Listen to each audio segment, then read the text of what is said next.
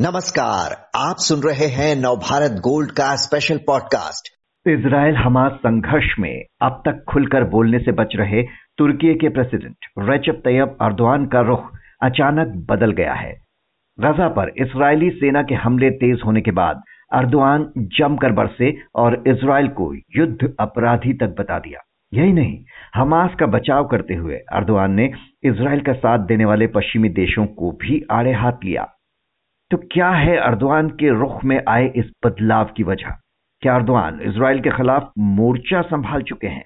इस पर चर्चा के लिए हमारे साथ हैं जेएनयू में स्कूल ऑफ़ इंटरनेशनल स्टडीज़ की प्रोफेसर अंशु जोशी। प्रोफेसर जोशी, तुर्की पहला मुस्लिम देश था जिसने इसराइल को मान्यता दी थी। हाल तक अर्दवान इसराइल से संबंध गहरे करने की कोशिश में थे। ताज़ा संघर्ष शुरू होने के बाद भी वे इसराइल के खिलाफ सीधे बोलने से बच रहे थे। लेकिन अब अचानक उन्होंने इसराइल के खिलाफ मोर्चा खोल दिया है। इसकी क्या वजह देखती हैं आप? अक्षय जी नमस्कार। आ, और बिल्कुल अभी की जो हम स्थिति देख रहे हैं जिस तरह से तुर्की से अलग अलग तरीके के तमाम स्टेटमेंट्स आ रहे हैं और विशेषकर तुर्की के राष्ट्रपति तैयब एर्दोगन जिस तरह के स्टेटमेंट्स दे रहे हैं लगातार। और इसमें उन्होंने एक धार्मिक कोण जो इस कॉन्फ्लिक्ट के बीच सभी एक्सपर्ट्स लेकर के आते चल रहे हैं, इस पर चर्चा हो रही है। उस पर भी वे बात कर रहे हैं। उन्होंने गाजा पर जो पैलेस्टीनियंस पर हमले हो रहे हैं, उसके लिए अब वो सिर्फ़, न सिर्फ़ इसराइल को, बल्कि वो पश्चिमी मुल्कों को भी जिम्मेदार ठहरा रहे हैं और वो साफ़ साफ़ अब कह रहे हैं कि वेस्टर्न कंट्रीज़ की वजह से जो ये पश्चिमी देश हैं, इनकी वजह से ये तमाम जो संघर्ष है, जो ये कॉन्फ्लिक्ट है, ये और आगे बढ़ता जा रहा है। और हम देखें, यदि हम इतिहास में जाएँ तो हमें पता चलता है कि जब उन्नीस सौ उनचास में इसराइल बना था तो तब तुर्की पहला वो मुस्लिम मेजोरिटी वाला देश था जिसने इसराइल को मान्यता दी थी इसराइल की संप्रभुता को स्वीकारा था।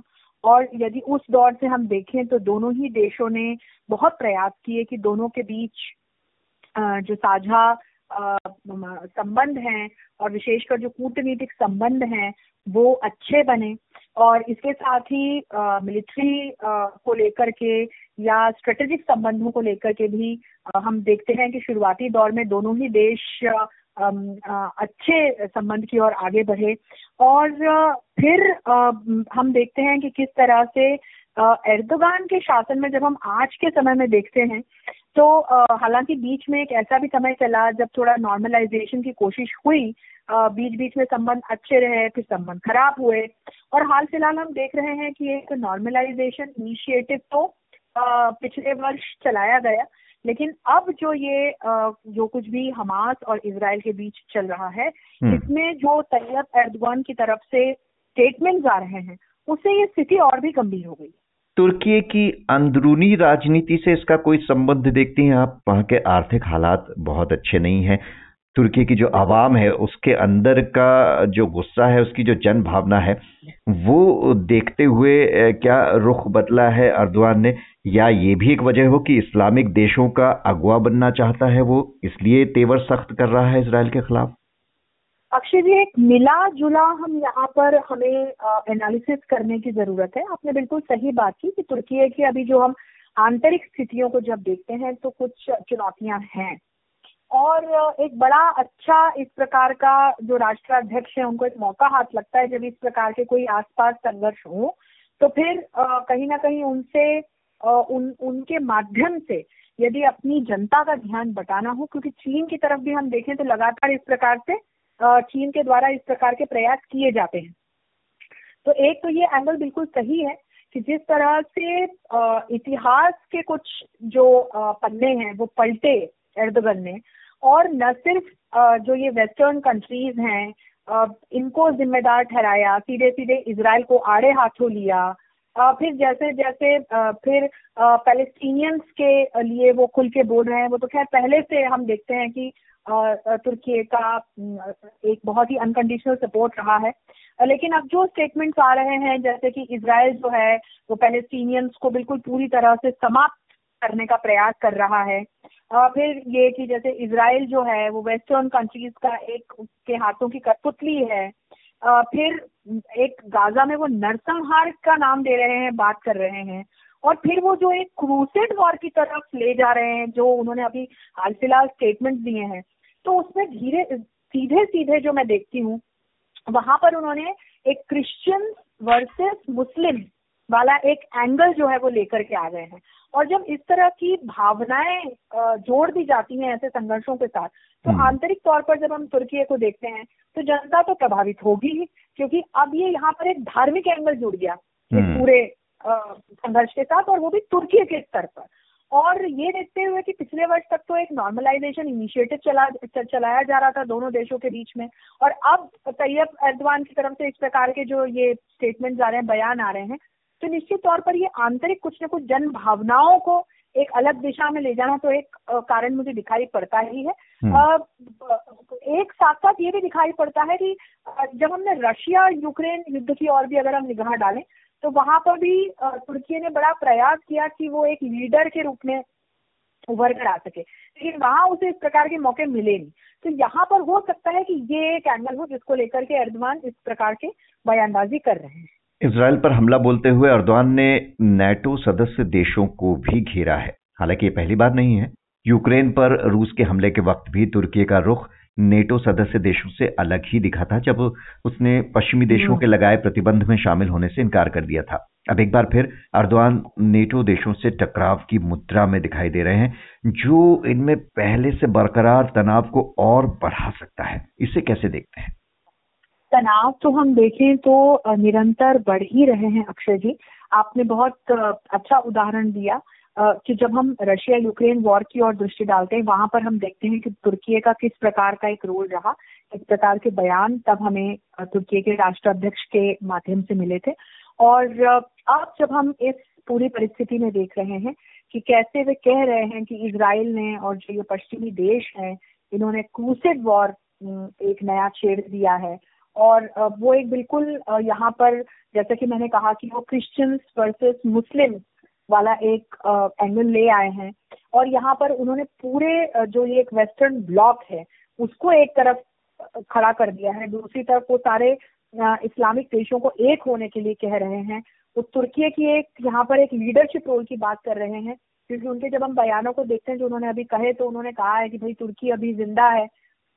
तुर्की जो है वो एक वेस्ट एशिया या जिसे हम पश्चिमी दृष्टिकोण से देखें तो मिडिल ईस्ट का एक लीडर देश रहा है। और अपनी तरफ़ से वो तमाम इस प्रकार की बयानबाजी कर रहे हैं, जिससे तनाव बढ़ेगा। क्योंकि जब हम इस प्रकार के स्टेटमेंट्स को देखते हैं या जब इस तरह के प्रोक्लेमेशन को देखते हैं तो इसकी जो रीड बिटवीन द लाइंस हैं, वो कोई शांति स्थापित करने की ओर लेकर के जाती हुई नहीं दिखती है। इससे आग में और घी पड़ता हुआ दिखाई पड़ता है।